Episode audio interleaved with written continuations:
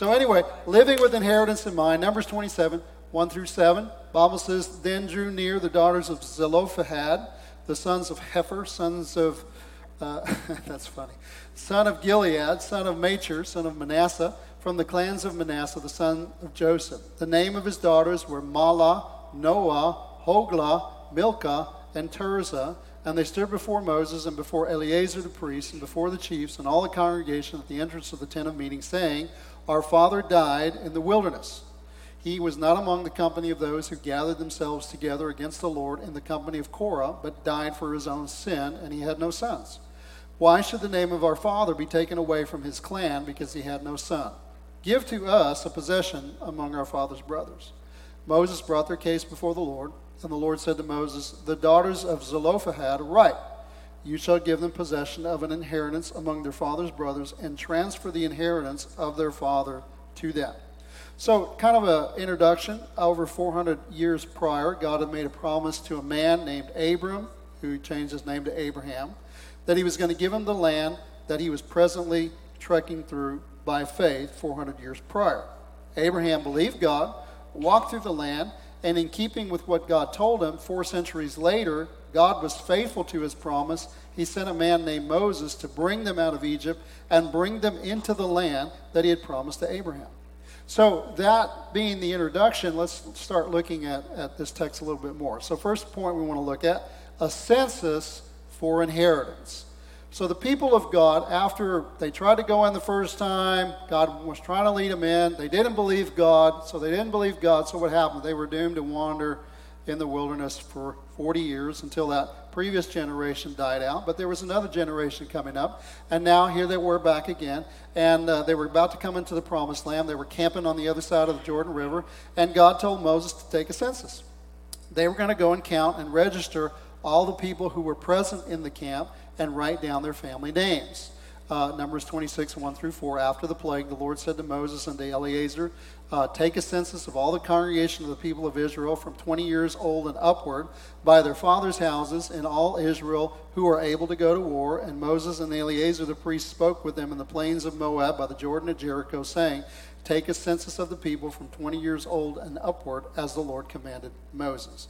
Now, you have to remember that the people who originally came out of Egypt were no longer a part of the, uh, um, uh, were uh, no longer a part of the camp that is presently uh, uh, camp before the Jordan River about to go into the promised land. They had all died out. The first time around, on the edge of the promised land, as we said before, they didn't believe God. They spent the next 40 years in the wilderness. And it says in Numbers uh, 14, 34 through 45, according to the number of the days in which you spied out the land, 40 days, a year for each day, you shall bear your iniquity 40 years, and you shall know my displeasure.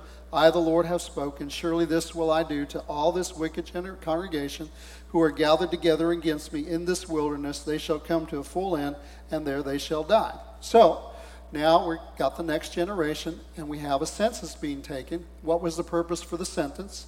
Uh, for the census, Numbers 26, 52 through 56, the Lord spoke to Moses, saying, Among these the land shall be divided for inheritance according to the number of names.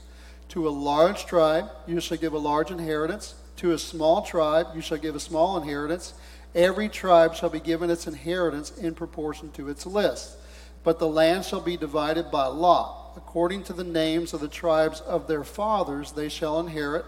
Their inheritance shall be divided according to lot between the larger and the smaller. Now, I'm not going there today, but it's interesting to me that uh, I want you to see how God works. They have not yet gone into the promised land, but they're already dividing it up. Now, I know we're Christians and we don't really play, play the lottery, but have you ever thought to yourself, man, if I won $10 million, this is what I'd do. Pa, pa, pa, pa, pa. And you've already bought a house, a boat, your friend's a house, all these kind of, you've already, that's what they're doing, but they're not doing it just dreaming. They're doing it because God said it. And so they're actually taking steps in agreement with what God said was about to take place, but it hadn't happened yet. God's purpose in having the people counted and registered was for the purpose of distributing the land that was being given to each and every one of them as part of their God given inheritance. So, for the most part, this was a time of great jubilation. Everybody's being happy, everybody's uh, excited because they're getting an inheritance. Remember, they were slaves, they had nothing. And now they're being given land. And land is important. However, for one particular family, there was a problem. Numbers 26, 33 through 34, it says, Zelophehad, the son of Hepher, had no sons. He had daughters, but he had no sons. And the names of the daughters of Zelophehad were Mahlah, Noah, Hoglah, Milcah, and Tirzah. These are the clans of Manasseh, and those listed were 52,700. By the way, next time you're looking for names to name your grandchildren, I'm telling you right there. So, second point we want to look at is standing up for inheritance. So, the daughters of Zelophehad were in a dilemma. They were part of the people of God, and they, as part of God's people, should have been receiving an inheritance as well. But the problem was the sentence was reflecting the way society was structured and ordered at the time. And it was through the male that the census was registered and through whom the inheritance of land would be distributed. So, since there was no males in the family because their father had died and they had no brothers, they were in a pickle. Or if you don't like that word, uh, they were, they were in, a, in a quandary, right? So what did they do? Oh, I guess we're not having anything. I guess God's not going to give us anything. You know how life is. Oh, you know, God's not always, they say He's good, but He's not really good. You know, they could have done that, but that's not what they did. What did they do? They approached Moses with their problem. What was the problem? They stood before Moses, Numbers 27, 1 through 5 and before Eleazar the priest, and before the chiefs, and all the congregation, saying, Our father died in the wilderness. He was not among the company of those who gathered themselves together against the Lord in the company of Korah, but he died for his own sin, and he had no sons. Why should the name of our father be taken away from his clan because he had no son? Give to us a possession among our father's brothers. And so Moses heard what they said, the gist of it, and brought their case before the Lord. Moses, hearing their situation, brought the matter before the Lord, and God gave them an answer to the problem that was before them. It says uh, uh, the second uh, uh letter B under this point is number is the solution. The Lord said to Moses, Numbers 27, 6 through 11, the daughters of Zelophehad had a right. Now imagine that. Imagine if they had not done anything. You know what they would have got? Nothing. But then it's scary, though, you know, to go before something and claim something that you know you should be yours, but maybe there's nothing in the protocol, nothing in the culture, there's nothing already there, but you know it's yours. You know that this is a good thing, but there's nothing written yet. But these daughters were willing to do that. That says something about them, right? And then, and then the Lord says to Moses, You shall give them a possession of an inheritance among their father's brothers, and transfer the inheritance of their father to them. And you shall speak to the people of Israel, saying, If a man dies and has no son, then you shall transfer his inheritance to his daughter.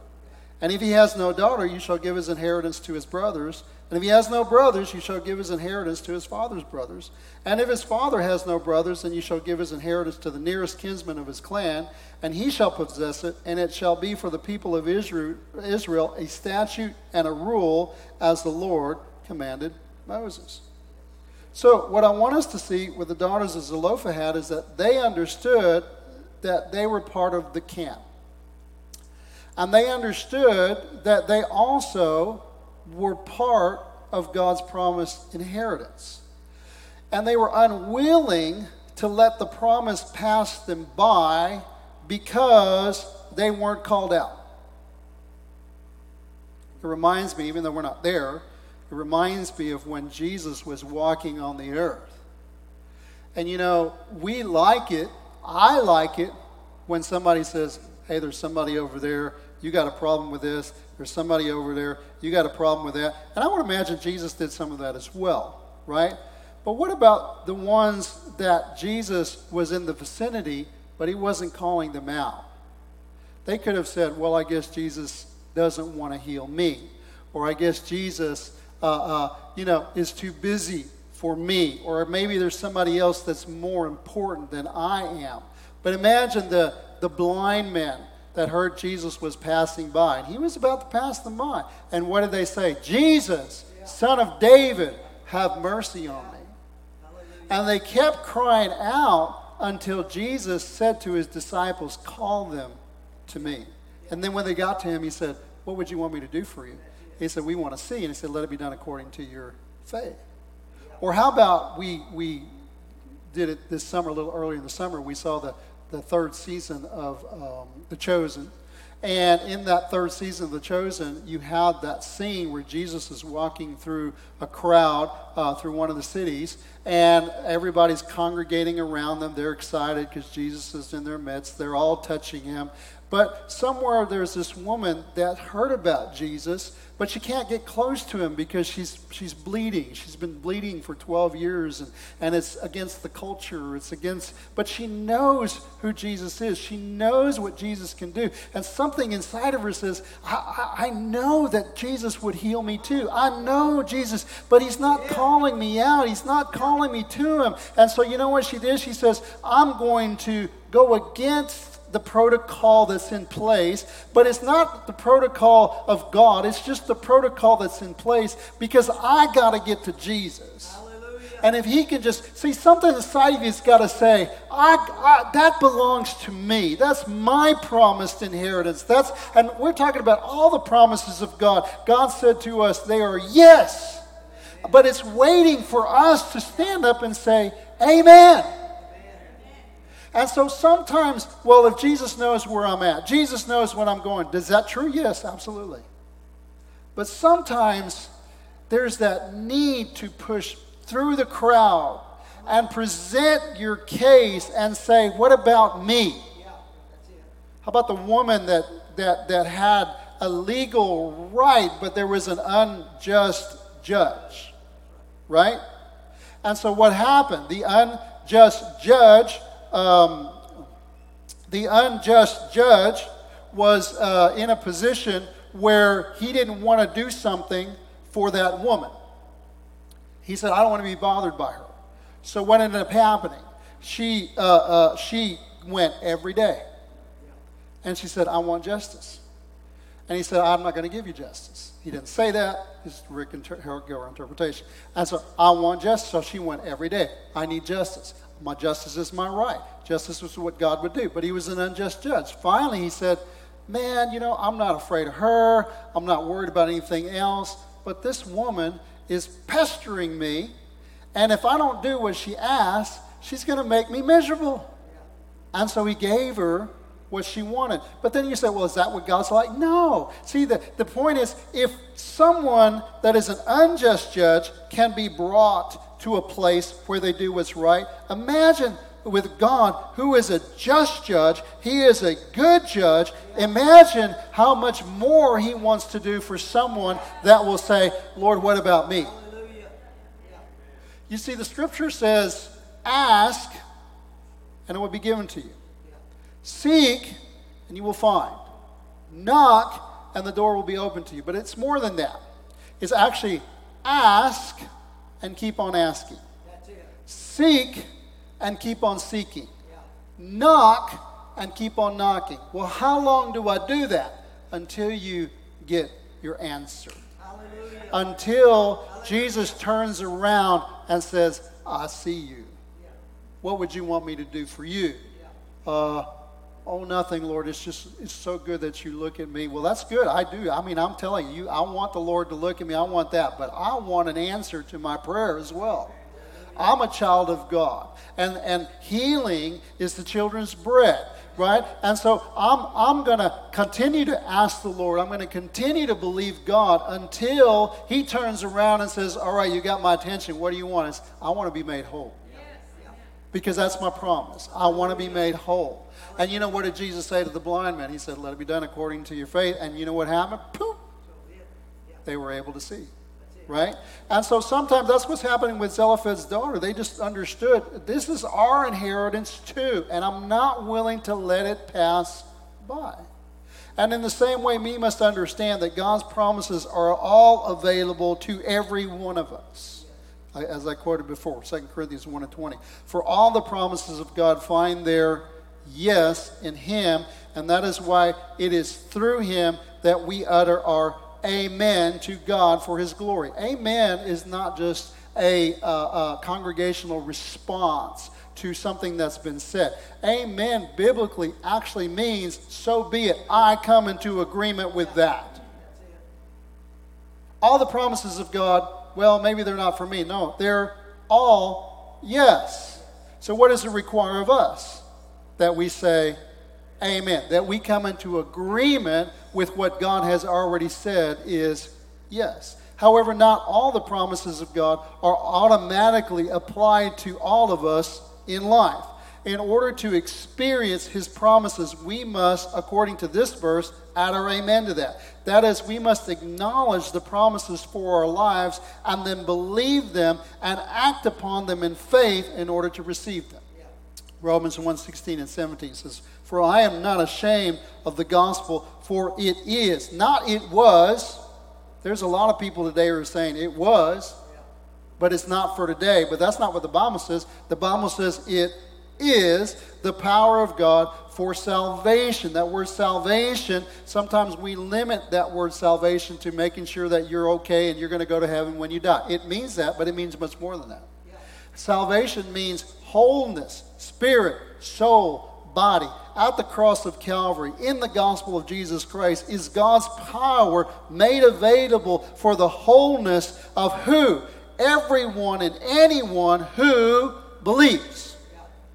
To the Jew first, and also to the Greek. In that time, it meant to everyone in the world. There was the Jews and there was everybody else. And that's what it meant to the whole entire world. If you will believe, all things are possible Hallelujah. to those who believe. Romans 10 17. Faith comes by hearing, and hearing through the word of Christ. Why do we keep talking about uh, uh, how what God does, what God has done, what God wants to do? What are His promises? Because faith comes by hearing, and hearing by the word of God. Sometimes we've got some things in our knower that we don't need to be knowing anymore. That keep us from understanding God's good, good and precious promises and God's will for our lives, and we got to not conform to what we know, but we got to be transformed to what He says, so that we can begin to believe God for what His promises make available to us. James 2 17 and 18. So also faith by itself, if it does not have works, is dead. Now that's important to us because in our culture, uh, uh, faith is giving mental assent to something. In other words, I, I've heard it, I acknowledge it, therefore I have faith. But in biblical culture, if you don't put feet to what you mentally acknowledge, it's not faith. Your actions have to match up with what you believe. Right?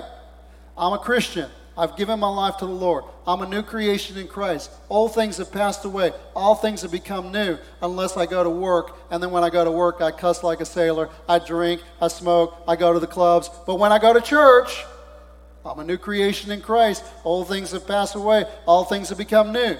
Now, as I go out of here, and then when I go out of here, I go sleep around. I, I live with somebody, and, and you know, uh, I'm not married to them, and I, I, I do drugs, and I do all this kind of stuff. But when I come to church, it's okay. I'm a new creation in Christ. Old things have passed away. All, see, you, you got the verse memorized, but you're not putting feet to it. You got to act on it. It's got to change the way you live, not just change what you know. I, I don't do that anymore. Well, I'm a new creation. What's wrong with you?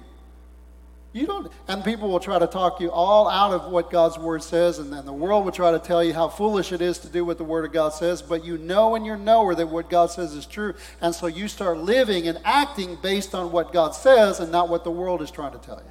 Am I making sense to you? Show me your faith apart from your works, and I will show you my faith by the way that I live, by the works that I do. Zelophehad's daughters stood up and they received the promise for themselves. And that brings us to our third point living with inheritance. You would think that now that the daughters of Zelophehad got their inheritance, everything was solved. No, living with inheritance would require that the daughters who received them live a certain way in order to retain their inheritance. Here's the problem So in Numbers 36, which is a couple of chapters later, it says, The heads of the fathers' houses of the clan of the people of Gilead, the son of Manasseh, so basically the people that they, they belong to, they said, in verse 2 The Lord commanded my Lord to give the land for the inheritance by lot to the people of Israel, and my Lord was commanded by the Lord to give the inheritance of Zelophehad, our brothers, to his daughters. But if they are married to any of the sons of the other tribes of the people of Israel, then their inheritance will be taken away from the inheritance of our fathers and added to the inheritance of the tribe into which they marry. In other words, he said, Our clan, see, every clan, every tribe was given an inheritance. But if they didn't address this, what they were saying is that, okay, so if you give the daughters land and they marry somebody from another tribe, then, you know, somebody that's pretty astute, they can take away all our land and that tribe can become a lot bigger. And then pretty soon we're left with nothing. Does that make sense to you what I'm saying? Okay. So, um, uh, but. Uh, so it will be taken away from the lot of our inheritance. And when the Jubilee of the people of Israel comes, then their inheritance will be added to the inheritance of the tribe in which they marry, and their inheritance will be taken from the inheritance of the tribe of our fathers. And Moses commanded the people of Israel according to the word of the Lord, saying, The tribe of the people of Joseph is right. I, I don't know. I, I, see, it used to be a time in my life, and I said, Well, why didn't God tell him this? God knew everything. Does God know everything? Yeah. Can God work everything out? You think in advance He could write all this stuff down? Of course, He wrote it down. Well, why didn't He tell them before this came up? Because God wants to interact with His people.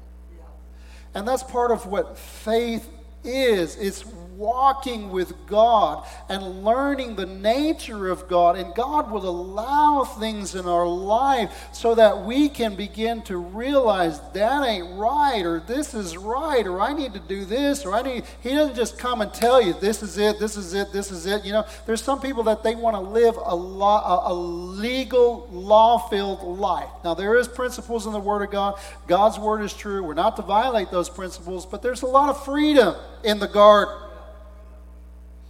right?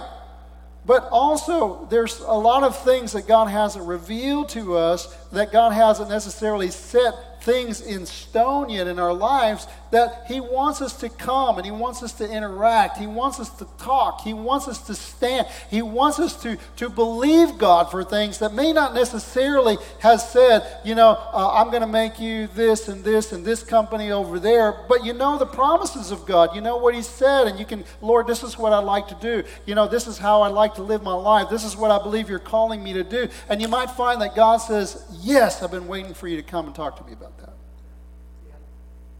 He doesn't just spell everything out in your life, He leaves room for us to grow in Him. Right? This is the Word of God, but it's interesting that the Word of God is not just prescriptive, prescriptive, prescriptive. You're going to get up in the morning, you need to brush your teeth seven times. Right? Three up, four down. He doesn't do that. But some people, that's what they want in life. Right?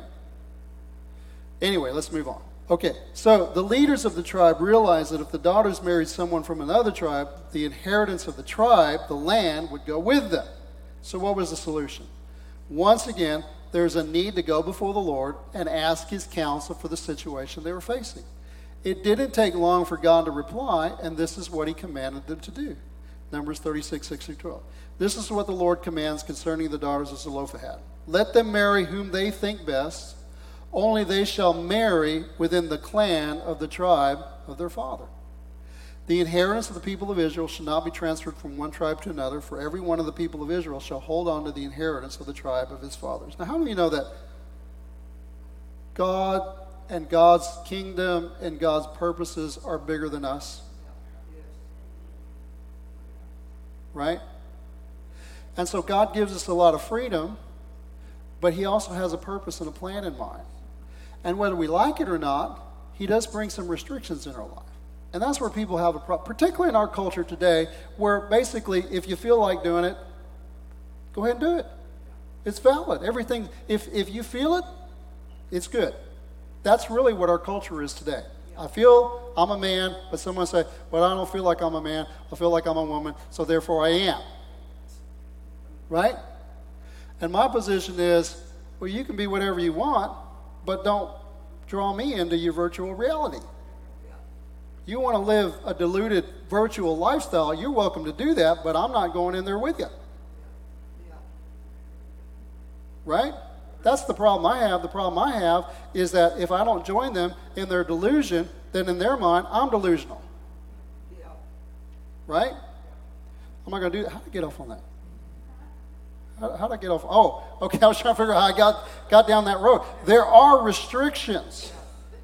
There are things that God wants us to do in life, but there may be some other things that are overarching that will also guide us in life. In this particular instance, marry whoever you want, but marry people only within your tribe. But I don't love anybody within my tribe. I love somebody outside of my tribe. I love somebody over there, you know? And well, if you want to keep your inheritance, this is what you got to do. Well, I want my inheritance and I want to do whatever I want. Isn't that really what people are saying today? I want to go to heaven and I want to, I want to do whatever I want. Why can't I be a homosexual and go to heaven?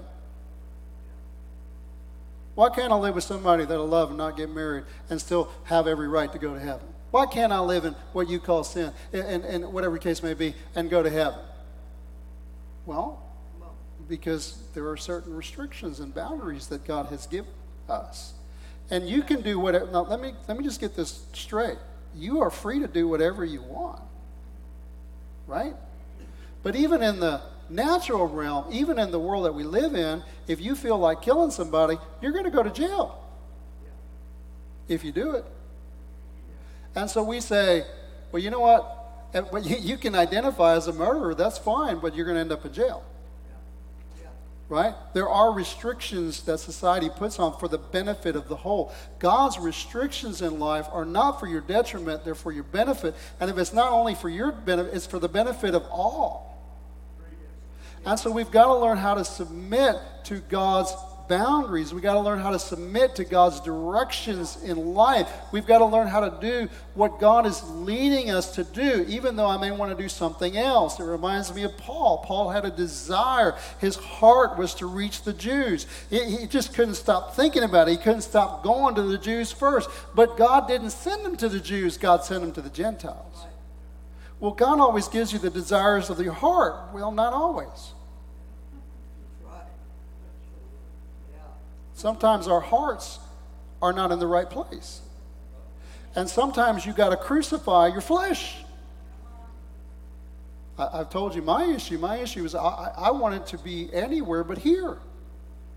And it's not because there was anything wrong with here, but it's because I was born here and, and, and I wanted to, to travel. I wanted to go different places. I wanted to do that. But the Lord didn't send me to different places. He sent me here. So I have to learn, I had to learn how to crucify what I wanted to submit to what God wanted. And in the long run, as I come under His boundaries and restrictions, it worked out what's best for me. It works out to be what's best for me. It works out to be what's best for you because it's in the place of God's plan. Oh, I don't want to be here. I don't want to marry them. You're going to have to deal with that. Well, God will always give me what I want. No, He won't. Amen. There's a lot of things I'm glad as we get older in life. Thank you for not answering that prayer, God. Just scrap that prayer. So, anyway, the inheritance of the people shall not be transferred. Every daughter who possesses an inheritance in any of the tribe of the uh, uh, people of, Israel shall be wife to one of the clan of the tribe of her father, so that every one of the people of Israel may possess the inheritance of his fathers. So, no inheritance shall be transferred from one tribe to another, for each of the tribes of the people of Israel shall hold on to its own inheritance. The daughters of, of Zelophehad, this is what's cool, did as the Lord commanded Moses. Now, how many of them could they could have said, "Well, he didn't talk to me about it. He didn't tell me about it." But he told Moses. There was one time in the book of Jeremiah, there was these people that came to Jeremiah, and um, uh, they said, "We want you to pray about something." He said, "And we will do whatever the Lord tells you." And if the Lord tells us that we're supposed to stay in the land, we'll stay in the land. If the Lord tells us we're supposed to leave, we'll leave. Jeremiah says, "Okay, I'll pray it." And the Lord took his sweet time. The Lord could answer right away, but this time he didn't answer right away. Why didn't he answer right away? Because if you understood the context, what they really wanted to do started to come out. They didn't want to stay in the land, they wanted to go to Egypt. So 10 days later, after they made up their mind they wanted to go to Egypt, that's when the prophet comes and says, Stay in the land. And they said, You're lying. Your, your, your amanuensis put you up to that. Baruch told you to do that. but no, God said to do that. But the bottom line was they, were, they had made a, they had feigned that they were going to do whatever the Lord wanted. But they didn't do whatever God wanted. They did what they wanted. And you know, sometimes if we're not careful, we make our wants God's wants. I know this is what you want for me, Lord. I know it. I know this is what you're calling me to. I know this, you know, and you can convince yourself that this is exactly what God wants for you, and God may not be anywhere near that. Well, why did you let me do it? Well, you didn't give him a chance to tell you otherwise. Or if he, somebody came along and did tell you the opposite, you said, That ain't God. Listen, I've been there. You ever been there? I've been there. You know? So, anyway, God's solution was for the daughters to marry within the tribe. They could marry any man they wanted, but it had to be within the tribe. And the reason, again, was because of their inheritance. To be, to me, that translates to they had to learn how to live with God's purposes and God's destiny for their lives in view. His greater purposes are to have an impact on how we live today. I always, I always just say that this way when I would counsel people. I'd say they'd say, uh, "Well, I'm trying to figure out what we're supposed to do." I got. They might say something like this: "I got an offer to go work in another company over here, and it pays a lot more money, and you know, I, I, I think in the Lord may be in it, but you know, I want to pray about it. You know, okay." I said, but I try to tell them this. I said, "Look, I would rather be in the desert under the cloud." than in the most beautiful land there was and God not be anywhere near it. I would rather take a lower paying job where I knew God was in it than to go somewhere that paid a whole lot more and God wasn't anywhere near it. You see, we, we, we always think that our prosperity is going to be more at the moment. But we don't always know. I would, I would tell them, what happens if you move over there? And we've had people actually just, oh, I got offered this, and they moved, and they got over there, and they couldn't find a church for months, months, even years. They couldn't find a church. And they come back to me and said, I shouldn't have done that. Well, why'd you do it? It was a good opportunity. Well, not every good opportunity is a God opportunity. That's it. That's it. You've got to learn how to follow the Lord. And the Lord's uh, uh, uh, purposes for you are sometimes don't touch that apple. But it looks good. It looks appealing. It's I can have more stuff. No, don't touch that apple. It ain't good for you. And we can convince ourselves that God wants us because there's an enemy there that wants, but bottom line is you're, you're in the wrong place. I want to be where God wants me to be. I want to be under the, the auspices of God. I want to do what God wants for my life. And if God says I need to be here, but I want to go over there, over there can look a lot more appealing. It might have more stuff on the long run, but let's say you move to a let's say you move to a new job that pays $10 more an hour, you know, but when you get there, what they didn't tell you is that within 3 months they were going to be selling to another company and they were going to be cutting back on jobs and whereas in this job you weren't making as much, but you had a good retirement, you had a good plan, but that $10 an hour looked pretty good. You get over there, but three months later, you have no job. Well, I didn't know that. No, you didn't know that. But God knew that. And so we have to learn how to listen to the voice of God. Am I making sense to you? I, I know I'm going off a little bit on tangent, but I hope it helps you. Anyway, so in conclusion, what, what, what really speaks to me in this passage is that these daughters did what the Lord commanded through Moses. They married within the tribe, and not only did they have families, but they continued to possess the promised inheritance of God because they made choices with their inheritance in mind.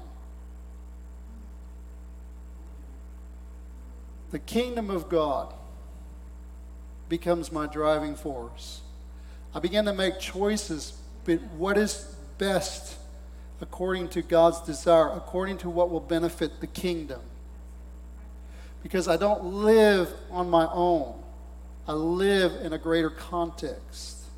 Numbers 36, 10 through 12. The daughters of Zelophehad did as the Lord commanded. For, for, and again, write these down because you're going to want to give these and pitch these to your children whenever they want to have grandkids. Mahlah, Tirzah, Hoglah, Milcah, Noah. The daughters of Zelophehad were married to sons of their father's brothers. They were married in the clans of the people of Manasseh, the son of Joseph, and their inheritance remained in the tribe of their father's clan. What an inspiring story that should encourage us to live for God and to do His will. Our present choices should be guided by God's eternal word, in which are contained the eternal and benevolent promises of God for His people.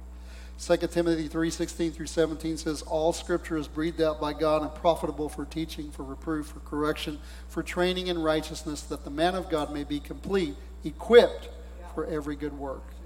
If we choose to live with them in mind, it's my contention that we can also experience the power, grace, and the blessings of God in and through our lives and see them passed on to our descendants as well.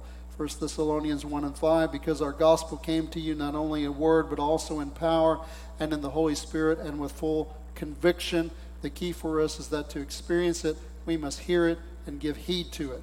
Matthew 7 24. Everyone then who hears these words of mine and does them will be like a wise man who built his house on the rock, and the winds came, and the floods, blew, you know, all these kind of things, and it stood. But the one who heard the word of God and did not do them is like a man who built his house upon the sand. You know what sand is? Little pieces of rock. Pick a truth here, pick a truth there, here a truth, there a truth, everywhere a truth, truth. Did we not do this? Did we not do that? But I never knew you. It's living with eternity in mind.